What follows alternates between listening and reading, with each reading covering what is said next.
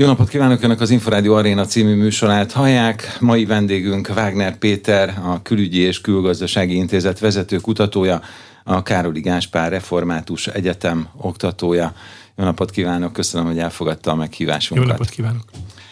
Mától van NATO csúcs, és ugye a, a sajtó úgy emlegeti ezt a NATO csúcsot, mint az egyik legfontosabb, uh, majd nem korszakalkotó NATO csúcsot. Nagyon régen kellett már ilyen nagyon fontos dolgokról döntenie a, a szövetségnek. Úgy nagyjából lehet is tudni, hogy mik ezek, de mégis mik a legfontosabbak, amiről ezen a csúcson mindenképpen dönteni kell. Három, három fő témacsoport van. Az egyik az Ukrajnának nyújtandó politikai, katonai segítségnek a körvonalazása, elhatározása, eldöntése, a másik a NATO keleti szárnyának a megerősítése, az a NATO hogyan folytatja azt az elrettentést Oroszországgal szembe, amely, amely ideig 14 óta haladt valamerre, és a harmadik pedig a stratégiai koncepció. Ez, az, ez a kettő, első kettő, ezek ilyen rövid távú feladatok.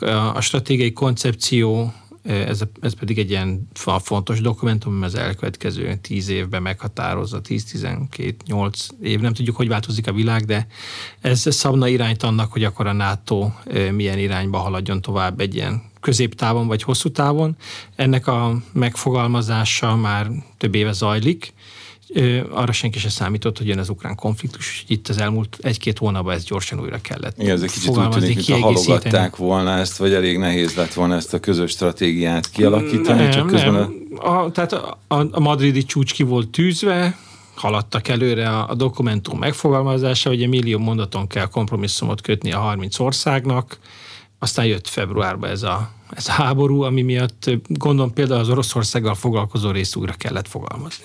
Ennek a közös stratégiának mik a legkényesebb pontja? Igazából mi az, amiről meg kell állapodni? Mik a részei? Az egyik, hát most ugye az, hogy, hogy Oroszországhoz miként fognak viszonyulni, gondol, gondolom, hogy, hogy eddig sem arról volt szó, hogy visszatérünk a, a szoros együttműködéshez, de azért ez egy ugye minőségbeli váltás, hogy Oroszország megtámadta Ukrajnát.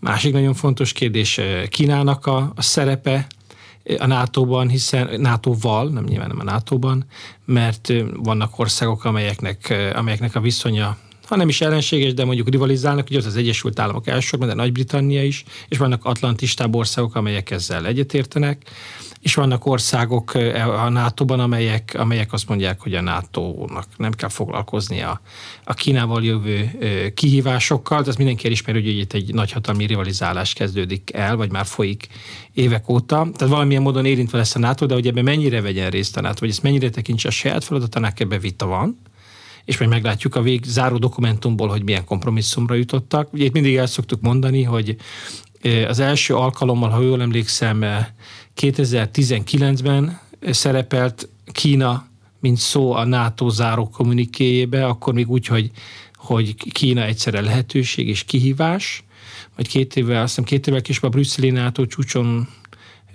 vagy egy évvel később 20-ban már csak az szerepelt, hogy kihívás, és, és már egy kicsivel többet foglalkoztak a, a záró dokumentumba.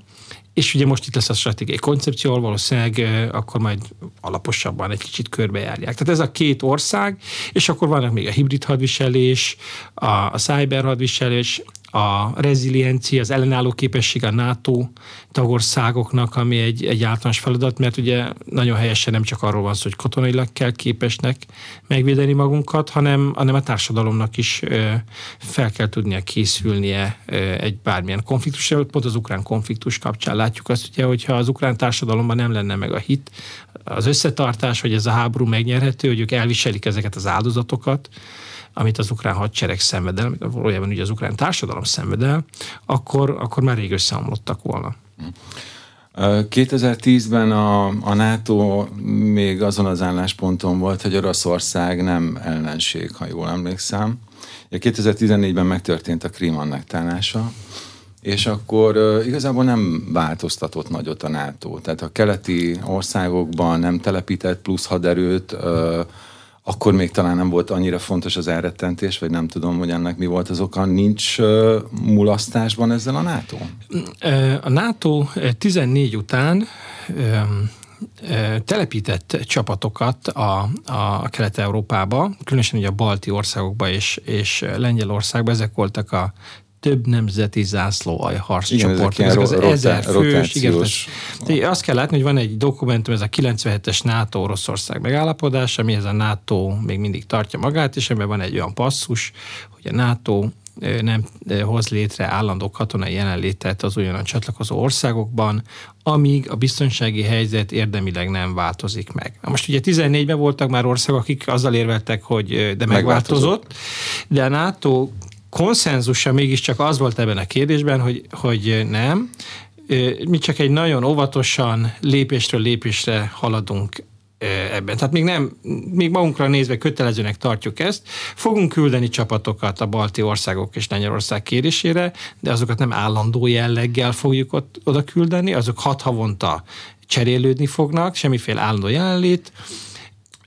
Ugye ezt 16-ban döntötték el, vagy 16-ra érett meg oda, hogy ez a döntés megszületett. Ezzel párhuzamosan van egy úgynevezett NATO reagáló erők, ami, egy, ami NATO tagországok dobják össze, ez mindenki a saját laktajában állomásozik. Ennek akkor a létszámát 25 ezer főről felemelték 40 ezer főre, javítottak a készenlétén azért, hogy, hogy ennek legyen egy magja, egy, egy, egy 5 ezer főnyi dandár, amit gyorsan oda lehet dobni, gyorsan azaz pár nap alatt oda lehet dobni mondjuk a Baltikumba. Ugye abból indultunk ki, hogy az, a, a releváns forgatókönyv egy orosz támadás esetén az az lesz, hogy ott a Baltikumban fognak megindulni. Ez a legsebezhetőbb része a NATO-nak. Készült erről a rend amerikai think tanknek egy, egy tanulmány, amiben megállapította, nem tudom én, hogy már nem emlékszem, hogy 80 vagy 120 órán belül, ha akarják, az oroszok elérik Tallint. Tehát a NATO ebből indult ki. Nem tudtuk akkor, csak ugye utólag visszaköszönt, hogy ez ennek a rend tanulmánynak a megállapításai mindig visszaköszönnek a NATO döntéseiben. A rend az a Pentagonnak, az amerikai védelmi minisztériumnak a, a kutatóintézete. Tehát mindig visszaköszöntek, hogy ahogy tervezett tervezett a NATO, mindig azt mutat, hogy abból indulnak ki, hogyha az a forgatókönyv, amit bárki elolvashat ma is az interneten, az mégis megvalósulna.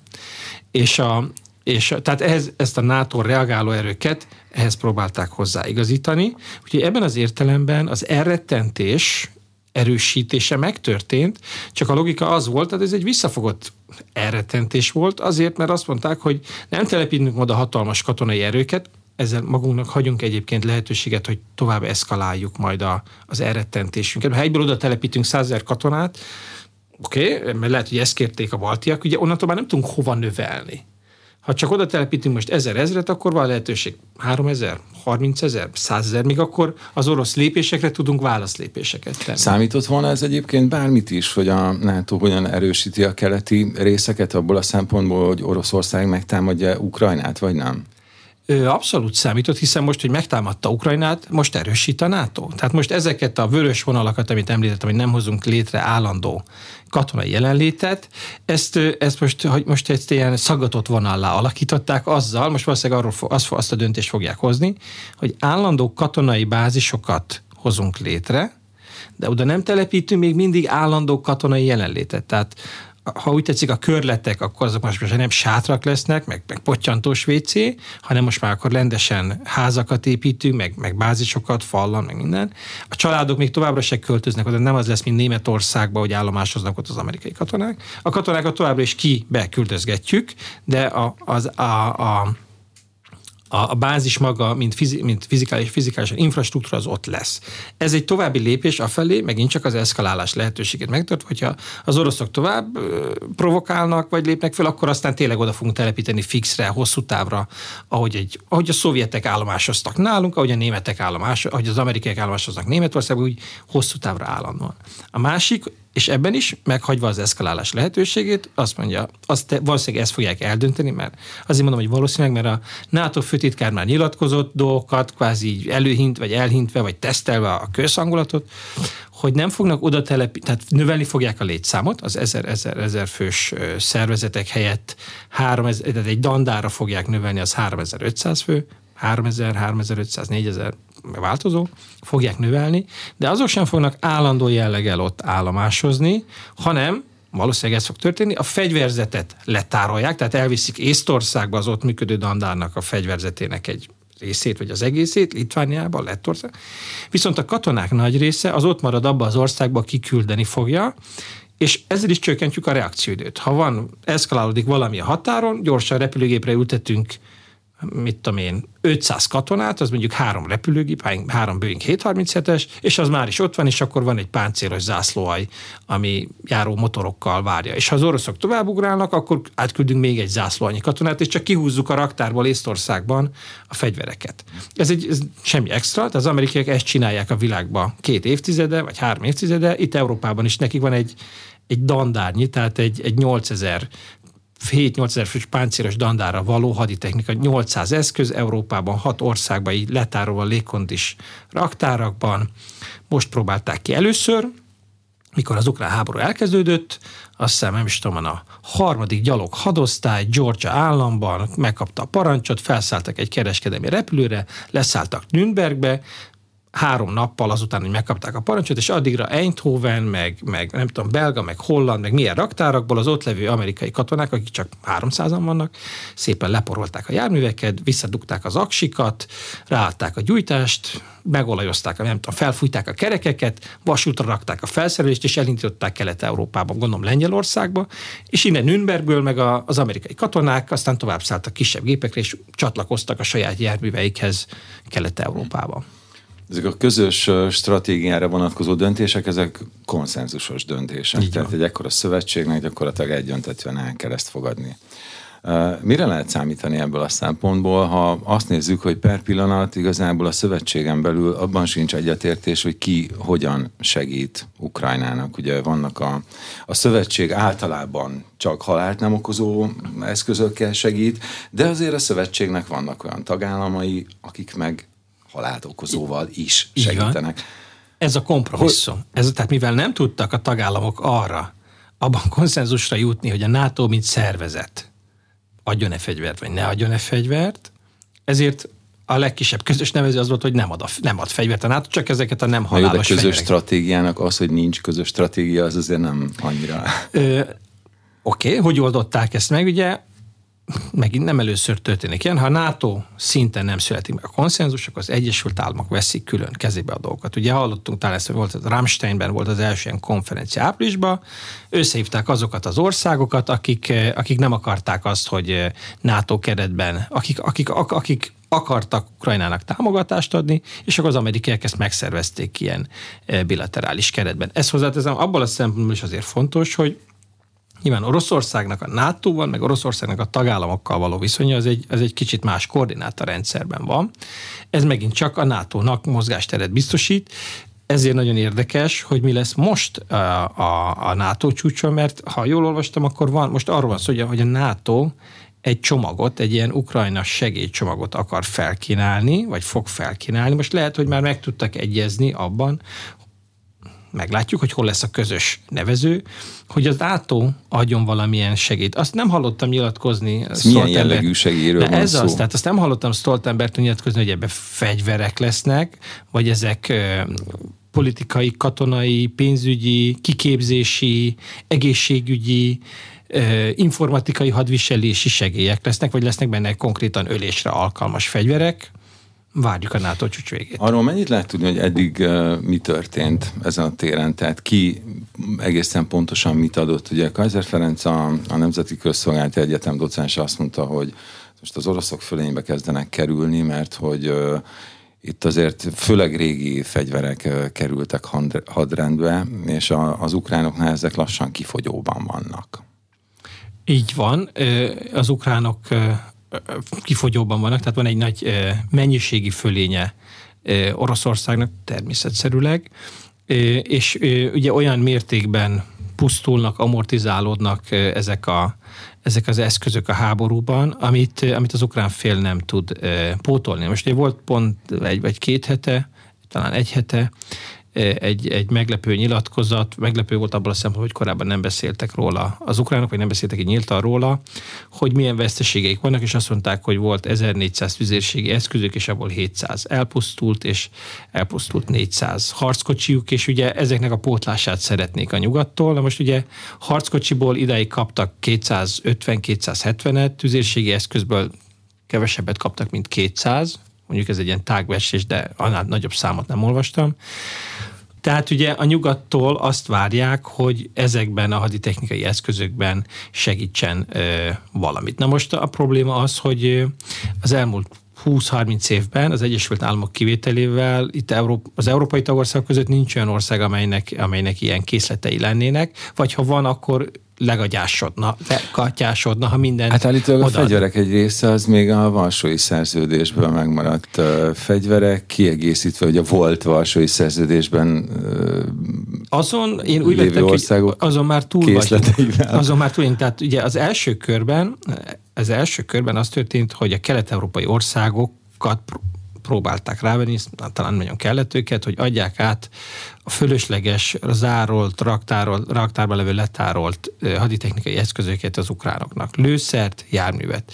Akinek volt fölösleges, az ezt, az ezt megtette. De ez ugye a lengyelek átadtak valami 250 darab ilyen T-72-es saját verzió, meg harckocsit, de láttuk, a görögök adtak át páncélzott mi ez, gyalogsági harcjárművet, csehek, szlovákok adtak át ilyeneket, észtek átadtak tüzérségi eszközöket, amit a NDK-s keretből kaptak meg, a finneken keresztül, mindegy. Tehát az lényeg, hogy ez, ez, a, ez a mennyiség egy-két-három hónap alatt elfogyott. Tehát azért most már a, az ukránok a nyugati fegyvereket szeretnének. Most az egyik dilemma az, és erről finoman megjelent a sajtóba, hogy például harckocsikat, egyelőre nem akarnak adni. Most nem akarnak adni, megint ki nem akar adni. Ugye ez úgy merült fel, hogy a spanyolok, akiknek német leopárd harckocsék vannak, felvetették azt, hogy ők odaadják, ők adnak a sajátjukból, amit a németek megfurtak, mondván, hogy azért, azért német harc, tehát a Leopardból az, azt nem.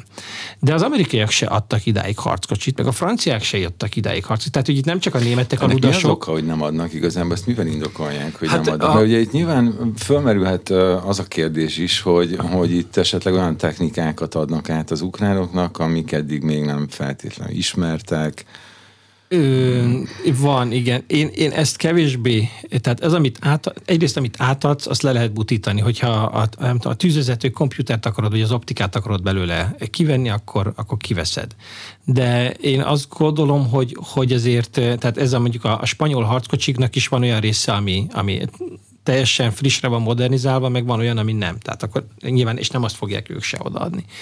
Azt, hogy a, hogy a kínaiak meg az oroszok mihez jutnak hozzá, én szerintem ugye itt az amerikaiak már elhagytak néhány harckocsit az elmúlt években Irakban, hogyha, hogyha ez a kínaiak hozzá akartak férni, akkor már a hozzáférhetek volna. Én is sokkal inkább politikai okokat látok, és ez, és ez szerintem meg is jelent a, a nyílt forrásokban is, ugye, hogy, hogy nem akar, az Amerika, hozzáteszem, tehát amikor ez a kérdés megjelent, akkor még szó se volt arról, hogy az ukránokat most így ledarálják az oroszok. Okay? Tehát ez még az a pillanat volt, amikor az oroszok visszavonultak, minden volt egy ilyen hadműveleti szünet, mindenki levegőhöz jutott, az ukránok gyorsan visszafoglalták azokat a területeket, ahol az oroszok kivonultak. Akkor merült ez fel, hogy ha harckocsikat adnánk nekik, és ezekkel az ukránok nekiállnának valami támadó offenzívába, és kimennének az orosz határi, vagy egyesen át is mennének, az már nagyon kockázatos lenne. Tehát úgy, hogy ahogy, ahogy nekünk furcsa az, hogy van ilyen, hogy nem halálos fegyver, meg, vagy nem halált okozó fegyver, meg halált okozó fegyver,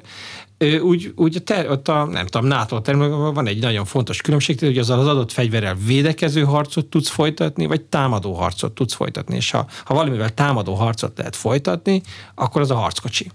Na most de mondom, amikor ez a kérdés felvetődött, akkor még nem volt arról szó, hogy akkor még ott valahogy így felmerült opcióként, hogy, a, hogy az ukránok komoly offenzívákat kezdjenek. Most is látjuk, hogy vannak a frontvonalnak területi, ahol az ukránok Oroszország által frissen elfoglalt területeket akarnak elfoglalni, de még mindig messze attól a határon elindultak februárban.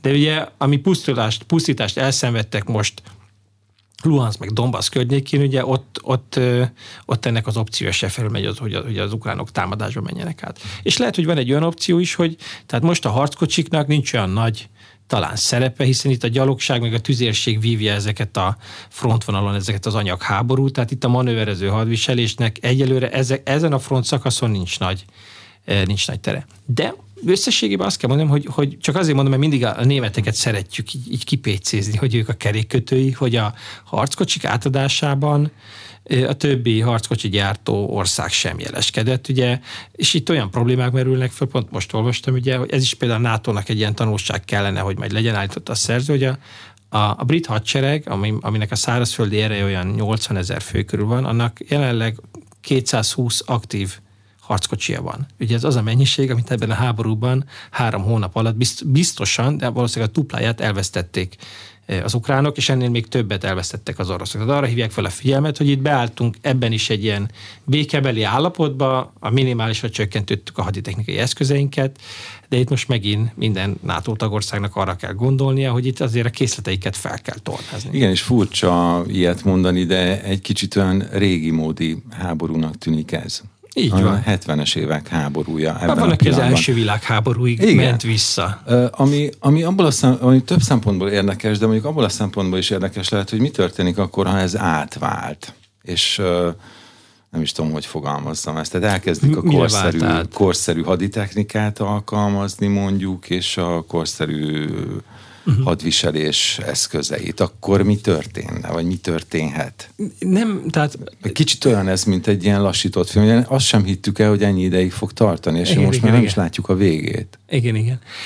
Én ugye ez, ez, a, ez a háború részben arra mutat, tehát, hogy egyfelől az amerikai ilyen szakértői oldalakon rengeteg cikk foglalkozik el, hogy az amerikaiak a 21. század hadviselésére készülnek, de itt a 20. század hadviselése mutatkozik meg, és hogyha itt Oroszországgal készülnek majd, mint ellenfére felkészülni, akkor, akkor talán nem a, a szupermodern, mesterséges intelligencia által, nem tudom, működtetett dolgokra kell készülni, hanem arra, hogy váronítható harckocsi állító fegyverek, váronítható légvédelmi fegyverek, öngyilkos drónok, felderítő drónok és, és tüzérségi eszközök, amelyek minél messzebbre hordanak. Tehát, hogy, hogy, és ennek az egyik fele, az egyik fele az abszolút a 20. század eleje, első világháború, második világháború, ahol a gyalogság az árokban, mögötte meg a tüzérség próbálja puhítani a, a, a másik tüzérségét. Tehát ez, ez az amerikaiakat is egy, egy újra gondolásra készíteti, tehát itt igazából nincs vagy nem látni sok helyét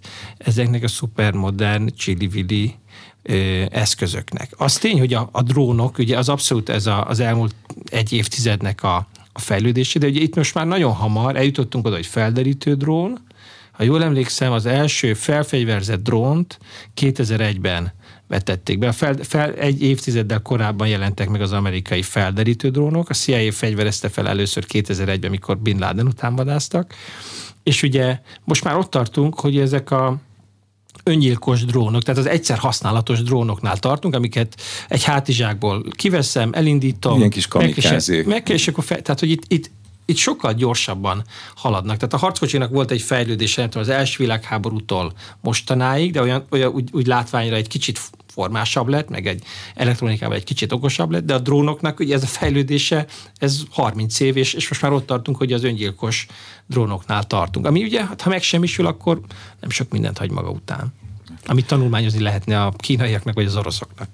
Az orosz-ukrán helyzetnél tartottunk, hogy ott egy elég furcsa háború folyik ebben a pillanatban. Megfigyelhető-e olyasmi, hogy mind a két oldalról van egyfajta kímélete az infrastruktúrát illetően? Hogy azért is milyen ez a háború. Hát ukrán oldalról semmiképpen sincsen, mert az Ukrajnának nincs olyan eszköze, amivel nagyon pusztíthatná az ellenség infrastruktúráját. Ugye néha látunk ilyen De a sajátját sem nyilván a sajátjára megvigyáz. Hát vagy. persze, hát az, az logikusnak gondolom, hogy a saját infrastruktúráját senki sem vigyáz. Most eszembe jutott, ugye, hogy pont a napokban volt egy ilyen vicces videó, hogy egy, egy, egy valaki fényképezőgépen rögzített, hogy elrepül egy, egy, egy drón a feje fölött, és egy, egy orosz katona kérdezi, hogy ez a miénk? Nem tudom, talán a miénk. És a következő pillanatban becsapódott ugye egy olajfinomítóba, egy orosz olajfinomító, nem messze a, a, a ukrán határtól, vagy az orosz határtól, ukrán határtól. Tehát én azt gondolom, hogy, hogy Ukrajna igazából nincs abban a e, helyzetben, hogy, hogy orosz stratégiai célpontokat, de akár Ukrajnán belül az oroszok által elfoglalt stratégiai célpontokat bombázzon. Az ő problémája az, ugye, hogy még a tüzérségével sem tud eléggé messze lőni. Ezeknek az amerikai, meg brit, meg német rakétatüzérségnek pont az lenne a lényege, hogy messzebbről tud lőni, mint ahogy vissza tud lőni a, az orosz rakétatüzérség. Oroszországnak, ugye Oroszország nagyon mérsékelten alkalmazza ezt a stratégiai célpontoknak a bombázását. Ugye az, ahhoz vagyunk szó, amit az Egyesült Államok csinált az elmúlt húsz évben, hogyha elindított egy háborút, akkor először lebombázott mindent. Megteremtette a légifölényt, és utána lebombázott mindent. Ugye ott volt Koszovó, amikor a, itt a, az újvidéki Dunahidak is le lettek bombázva, mert, mert nem tudom, a, a szerb erőknek egy része talán itt volt újvidéken, és hogy ne tudjon átvonulni. Az, az, szerintem az első, a háború első napjában kiderült, hogy, hogy Oroszország, vagy az orosz légierő vagy nincs ennek a képességnek a birtokában, vagy pedig ö, ö, egyszerűen nem így gondolkodik. Tehát nem ez, a, nem ez az amerikai logikát követi, hogy először totális légifölényt teremtek, és utána pedig, és ugye ennek az az első rész, hogy először kilövöm a repülőtereket, és kilövöm a légvédelmet, a repülőgépeket is ezzel teremtem. Az orosz logika teljesen másképp működött. Azt láttuk a szíriai polgárháborúból, hogy az oroszok nagyon korlátozottan rendelkeznek precíziós rakétákkal. Volt, volt a, a vadászbombáikon célzókészülék, de ők a hagyományos idézőben buta bombákat dobták le.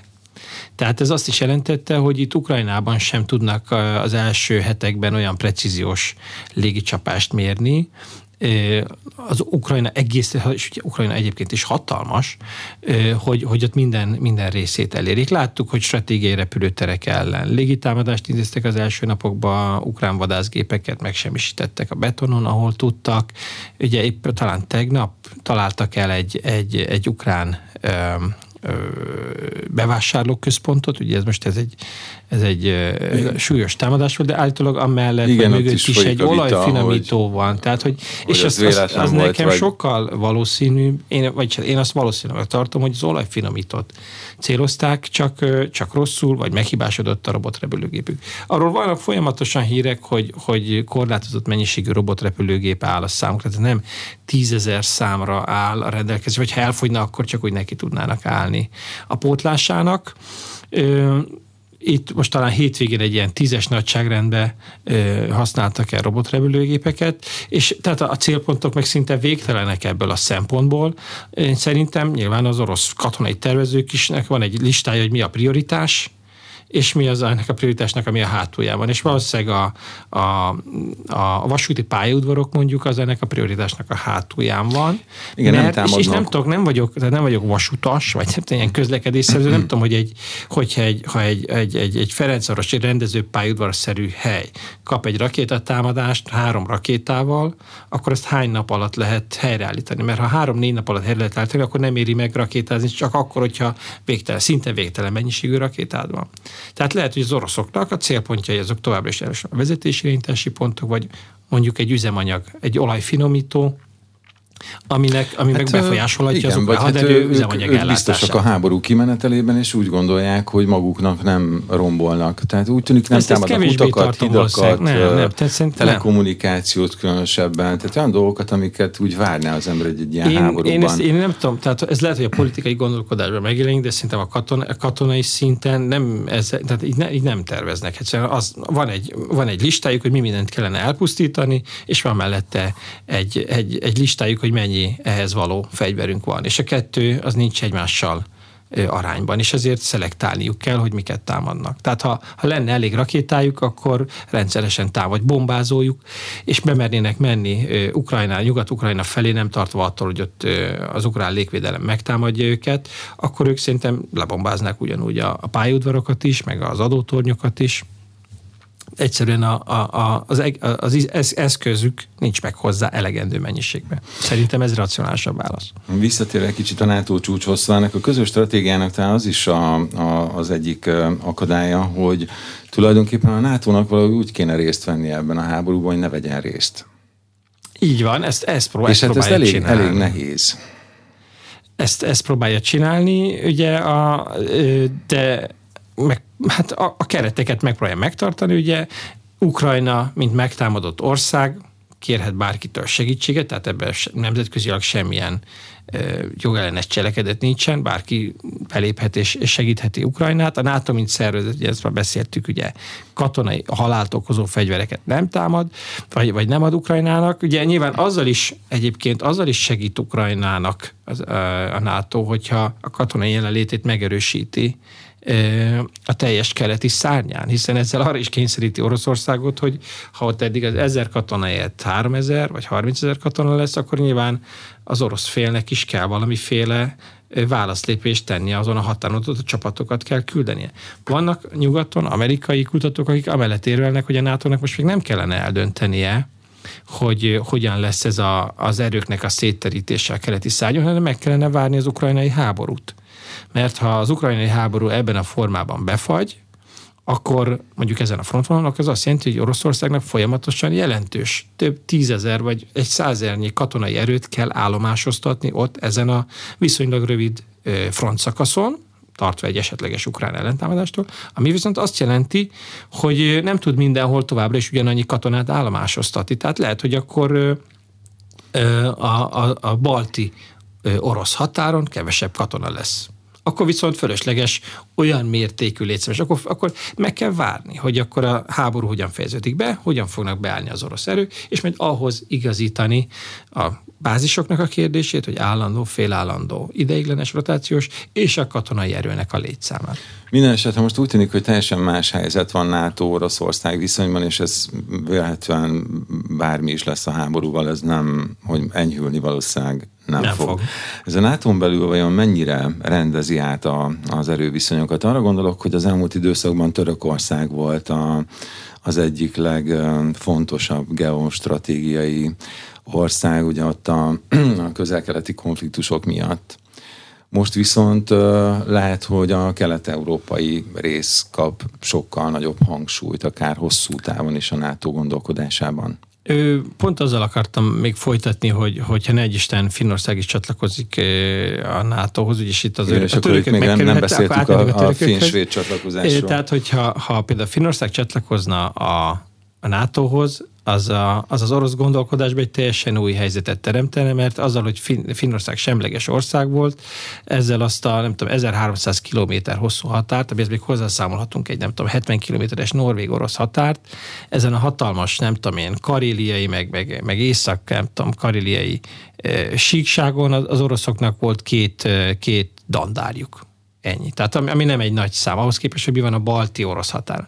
Most ott egy finn haderő csatlakozik, amely igaz, hogy védekező a finn haderő, meg igaz, hogy csak mozgósításon alapszik, akkor ugye elvileg az orosz tervezőknek el kell gondolkodni, hogy lehet, hogy ott meg kell növelni a katonai erőknek a számát akkor ugye megint csak előre kell gondolni a látónak, hogy akkor nekünk kell -e olyan mértékben erősíteni.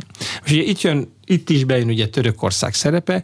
Én, én, én úgy látom, hogy tehát a kelet-európai fókusz meg volt az elmúlt már lassan 10 éve, 2014 óta. Ugye Törökország ekközben ugye a kis saját ügyeivel foglalkozott a szíriai polgárháborúban elsősorban. És, és ugye a szíriai polgárháborúban egy ideig az volt az ellentét, hogy, hogy ellentétes oldalt támogattak a törökök, és ellentétes oldalt támogattak a szíria, az, az amerikaiak. Tehát ez az, ami, ami kiélezte részben a török-amerikai, részben a török-NATO ellentétet. Aztán volt egy líbiai konfliktusunk, ahol Líbia, ahol Franciaországgal vesztek össze gyakorlatilag a, a törökök, ott is ellentétes oldalt támogattak. Tehát a törököknek, a, és akkor ugye még ott volt Erdogánnak az a politikája, hogy ő, ő valamiért most nem akarok belemenni, hogy miért, de ugye Oroszországgal elkezdte normalizálni a kapcsolatait. Miért kezdte el? Mert neki az oroszok inkább partnerek voltak ott Szíriában. Tehát ő gyakorlatilag a saját biztonságpolitikáját alárendelte a török regionális érdekeknek, és ebben Oroszország nagyobb partner volt, és erre még aztán rátett persze az is, hogy volt ez az S-400-as légvédelmi rakétarendszer és most nem akarok belemenni, ugye, ami egy orosz technológia, ekközben az törökök meg akarták venni a legmodernebb amerikai vadászgépeket, ezeket az F-35-ösöket, amire az amerikaiak lehet egyébként, hogy csak azért, hogy egy jó okot találjanak rá, azt mondták, hogy na nem, mert akkor a két rendszer, ha kiismeri egymást, akkor az, akkor az, az oroszoknak kezébe juthat, és, és nem tudom. Tehát ezzel kvázi leoltották a törököket, és egy Donald Trump alatt, ugye, aki meg szívesen beleállt mindenféle konfliktusba, ez a, ez a, ez a viszony még inkább kieleződött, annak ellenére, hogy Trump volt az, aki azt mondta, hogy az amerikaiak jöjjenek ki Szíriába. Most Biden alatt azt látjuk, hogy, hogy van egy közeledési szándék, a törökök és a, és a, az amerikaiak között. Ugye, amikor a törökök be megszellőztetik, hogy ők esetleg megvétozzák ezt a Igen, svéd de ők azt mondták, hogy ők megvétózzák ezt a csatlakozást, Igen, mert hogy a svédek terroristáknak adnak Csak az otthon. elején ezt senki nem hitte el. Tehát itt azt gondolták, hogy, hogy a törökök már máskor is keményen alkudoztak, most is eh, keményen alkudoznak, de majd ma 16 18-40-kor, 19-kor majd jön a vacsora, Igen, akkor ahol, személyesen a, találkoznak ahol személyesen majd. a folytatódhat az alkudozás. Van, akik azt remélték, vagy remélik, hogy én, én, én nem remélem, tehát ebből én szempontból én pessimista vagyok, hogy, hogy ma este Erdogánt még meg lehet győzni valamilyen, valamilyen Ugye- ott valami repülőgép beszerzési ügy van. így van, ez, hogy a, ugye az F-35-ös helyett egy F-16-osok. generációval előtt F-16-osokat akarnak venni. Oké, okay, de szerintem tehát ez így, ez így túl, túl könnyű lenne, tehát ennél, ennél ahhoz túlságosan beleállt szerintem. Erdogán, és vannak olyan vélemények, különösen a török szakértők között, akik azt mondják, hogy, hogy lesznek választások Törökországban, talán előrehozott választások, Erdogánnak nagyon rosszul áll a szekere, tehát ő addig ezt a kártyát mindenképpen ben fogja tartani a tűzbe, és, és majd utána esetleg rábólint a, a, a finneknek, meg a svédeknek a csatlakozására. Ez a csatlakozás a NATO szempontjából mit jelentene, vagy mit jelent? Mennyire fontos? Ugye Svédország és Finnország nem azok az országok, akik a, a NATO csatlakozás előtt nagyon komoly felzárkózást kell ö, tenniük. Nagyon modern Ez- ez- ez és erős haderővel rendelkező ország, akik gyakorlatilag holnaptól beléphetnének a Ugye feltételek. 99-től, amikor elkezdődött a NATO bővítése, ugye mindig az volt a probléma, hogy a csatlakozó országoknak a hadserege, hát alkalmatlan volt. Tehát ki lehet mondani, alkalmatlan volt a NATO-hoz való, NATO haderőkkel való együttműködésre. Haditechnikájuk elavult volt, nem beszélt nyelveket, a szervezeti kultúrájuk teljesen más volt haditechnikájuk. És ugye van, ahol ez a adaptáció gyorsabban haladt, valahol lassabban haladt, most már ugye 20, mennyi, 2009, 25 év, ugye körülbelül 25 év lesz lassan, vagy már, most már 23 évnél tartunk, igen, azt hiszem.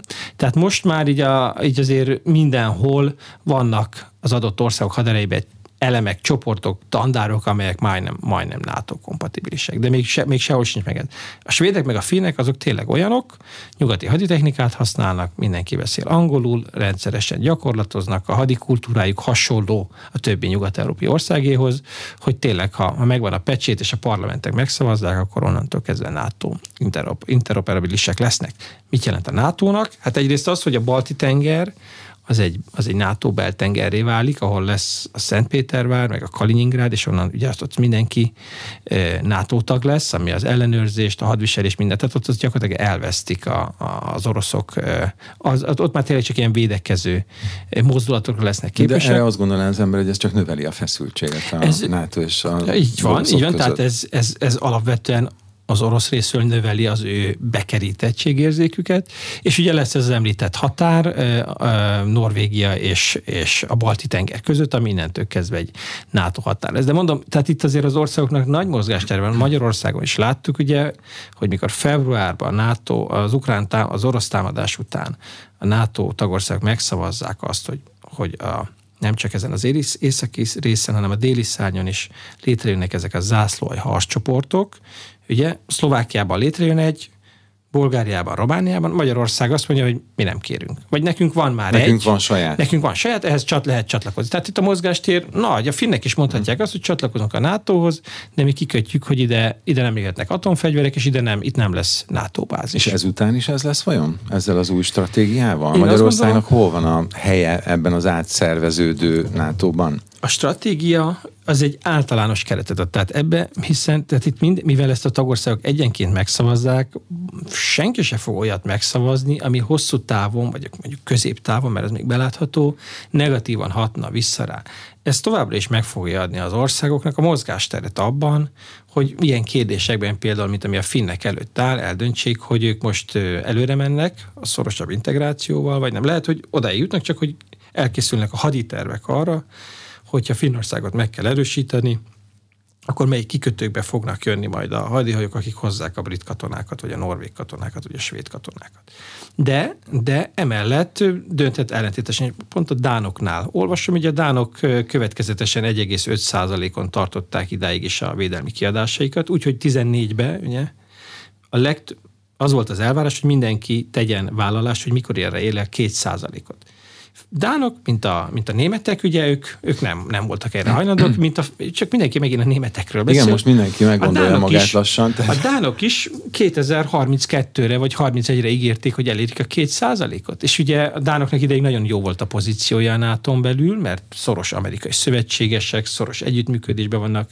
Volt Dán a NATO főtitkár, ugye az tényleg egy nagy elismerés a NATO meg az amerikaiak felé, de most attól tartanak a, a Dán szakértők, hogy oda jutnak, ahova a 80-as években voltak, mert a közvélekedés, vagy ha bárki vélekedik erről valamit, tehát a dánok a 70-es, 80-as években olyan NATO dagok voltak, mint, mint Magyarország a 2000-es években, meg még néhány kelet-európai ország, hogy mindig így kibújtak, keveset költöttek, a megúszásra játszottak, igazából megpróbálták kibekkelni a dolgokat. És aztán volt egy nagy váltás náluk a hidegháború után, amikor egy ilyen éljátékossá váltak, egy ilyen, egy ilyen követendő példává, és, és most attól tartanak a dánok, hogy mert, mert a Dániában a, a védelmi költségvetést úgy határozzák meg, hogy arról minden parlamenti párt közösen megegyezik. Biztosítva azt, hogy most megegyezünk tíz évre előre, akkor bárki lesz kormányon, azt tartani fogjuk. Ez néha jó, de most ugye arra hívják fel a szakértők figyelmet, hogy itt, hogyha kimaradunk, lemaradunk. Hm. Magyarország se törődött nagyon ezzel a két százalékkal sokáig, viszont az utóbbi években próbálja közelíteni ezt a két százalékot, és különböző vállalásokat tesz, és hát fegy, fegyverkezés van Magyarországon, és nem csak Magyarországon, tehát gyakorlatilag hadipart épít Magyarország. Igen. Eddig azért azt láthattuk a világban, hogy bár vannak ilyen-olyan kisebb-nagyobb helyi konfliktusok, de alapvetően a világ mégiscsak egyfajta leszerelés felé halad, vagy próbál haladni, vagy legalábbis azt hazudja magának. Most teljesen nyíltan elkezdődött egy ilyen, hát ha nem is világméretű, de az elég nagy méretű fegyverkezés. Igen. Én ezt, ezt valahol oda vezetném vissza, ezt, ha, ilyen, ha ilyen nagyon makroszinten próbálom nézni, hogy ahogy Kína, ugye volt egy amerikai hegemónia hidegháború végétől, ami eltartott a 2000-es évekig. Itt-ott repedezett, de azért tényleg az amerikai politikai, katonai, gazdasági erő az megkérdőlezhetetlen volt. Jött Kína, aki felemelkedett, elkezdett felemelkedni, először gazdaságilag, ugye beírta az Egyesült Államokat, most már a, a haditengerészete, a légiereje dinamikusan fejlődik, több hadihajója van, mint az amerikaiaknak. Az Egyesült Államok már, már Obama alatt már 2010-12 tájékán ezt, ezt ki is mondta, hogy az Egyesült Államoknak e, a távol-kelet felé kell fordulnia, hogy ezt a felemelkedő nagyhatalmat ellensúlyozza, vagy felvegye vele versenyt. Ez viszont azt jelenti, hogy az Egyesült Államoknak vissza kell vonulnia azok, azzal a, abból a jelenlétből, nem teljesen, de abból a jelenlétből vissza kell vennie, amivel rendelkezett idáig a világ más részein, Európában, közel-keleten például. Na most az, hogyha különösen ugye Európában ez látványos volt, Obama alatt kivontak katonai alakulatokat, de ugye Oroszországgal a konfliktus 14-ig így nem éleződött ki. Lehet, hogy ezt érzékelte Vladimir Putyin, ő is olvasta az amerikai kormányzati dokumentumokat, és úgy volt vele, amikor belevágott a krími eseményekbe. Lehet, hogy az egyik ok, amiért belevágott, az az volt, hát az amerikai kivonulnak Európából, tehát akkor nekem itt több mozgásterem van. És a, a ez azt is jelentette, hogy, hogy a közel-keletről is próbál az Egyesült Államok visszavonulni. Na most ugye közel-keleten nagyon világosan látjuk ezt. Azáltal, hogy az Egyesült Államok visszavonul, meg megegyezik Iránnal, Barack Obama 2015-ben, ez felborítja a helyi hatalmi egyensúlyt. Izrael is aggódva nézi az eseményeket, Szaudarábia is aggódva nézi az eseményeket, az Egyesült Arab Emírségek is, Egyiptom csupa nagy katonailag potens szereplő úgy érzi, hogy az amerikaiak nem lesznek a hátunk mögött, nekünk itt Iránnal, Szudánnal, Líbiával gondjaink vannak. Törökország is ezt látja. Hát ugye Erdogánról ideig úgy beszéltünk, hogy miért csinálja ezt, meg miért csinálja azt. Erdogán is azt érzi, hogy itt neki nagyobb mozgástere lesz a mediterrán térségében, mert az amerikaiak Kína felé fognak fordulni. Ha úgy tetszik az, amit most az Egyesült Államok csinál az elmúlt években Európában, neki ez egy, ez egy zsákutca, vagy egy mellékvágány, mert ő továbbra is abban érdekelt, hogy, hogy az európaiak költsenek többet a haderejükre, szerezzék meg azokat a képességeket, amelyek a modern hadviseléshez szükségesek, hogy visszafordulhasson Kína felé. Tehát neki ez az állandó, ez az állandó problémája.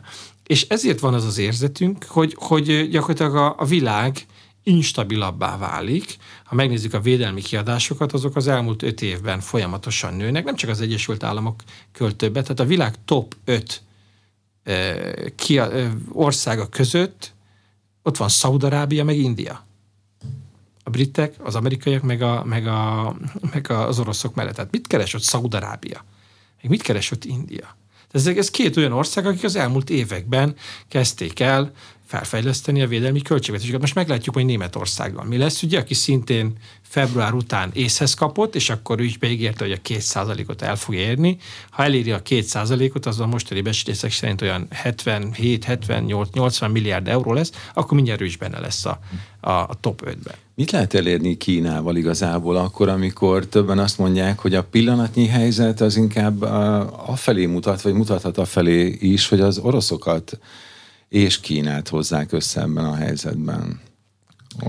Ö, így van. Ami hát azért Ö, egy elég, elég érdekes.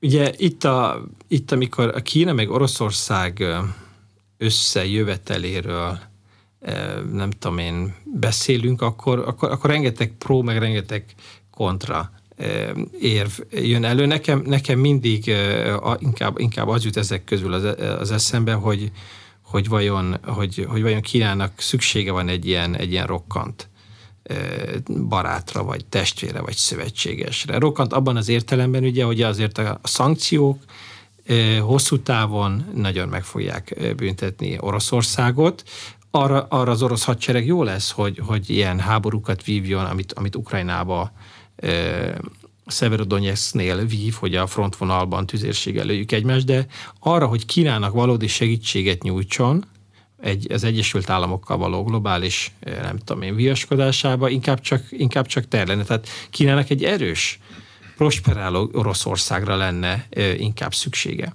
Az amerikaiak építik, eh, hogy próbálják építeni a távol-keleten a, a saját szövetségi rendszerüket, van egy közös egy ilyen ausztrál-brit együttműködés, van egy koreai, van egy japán, van egy quad, egy négyes, amiben India is benne van. Tehát e, igazából nagyon kevés olyan ország van a távol-keleten, amely, amely Kínával mer vagy akar szimpatizálni. Na most ez ugye, ott, nem, nem, nem tudjuk, én ezt nem tudom, hogy hova vezet, ugye erről szól a vita a NATO-ban most a stratégiai koncepció kapcsán, innen indultunk, hogy, hogy Kínának milyen szerepet látunk. A Huawei kapcsán már láttuk, ugye, hogy itt az álláspontok azért meg tudnak oszlani. Gyakorlatilag lejárt az időnk. Most van ez a NATO csúcs, vége lesz két nap múlva. Ön miből fogja tudni, hogy sikeres volt-e ez a csúcs, vagy nem? Először elolvasom a záródokumentumot. Minek kell benne lennie? Hát nagyon finom diplomáciai nyelvezettel ezeket a dolgokat meg kell jelenteni, hogy akkor mire jutottak Oroszország megítélésébe, Kína megítélésébe, mi lesz. Aztán, aztán általában, ha megjelenik ez a dokumentum, ugye jön rengeteg nyilatkozat, és akkor utána két nap, öt nap, egy hét, két hét jönnek ilyen konkrét intézkedésekről, és akkor azok egy kicsit irányba fogják állítani az embert, hogy mondjuk azt, hogy Ukrajnának segítséget nyújtunk, az a gyakorlatban most más lesz vagy amit, mint amit ideig láttunk, és persze beszélek a többi szakértő kollégámmal, és ők is elmondják, hogy mit látnak ebből. Meglátjuk, és lehet, hogy meg is vitatjuk. Köszönöm szépen, Köszönöm. hogy elfogadta a meghívásunkat. A mai aréna vendége Wagner Péter, a Külügyi és Külgazdasági Intézet vezető kutatója, a Károly Gáspár Református Egyetem oktatója volt. Ezt a beszélgetést felvételről hallották a rádióban, és az infostart.hu weboldalon is figyelemmel kísérik, kísérhetik. A műsor elkészítésében részt vett eh, Módos Márton főszerkesztő és Szécsi Ágnes szerkesztő kollégám, én Ignát Márk vagyok. Köszönöm figyelmüket, viszontlátásra. Viszontlátásra.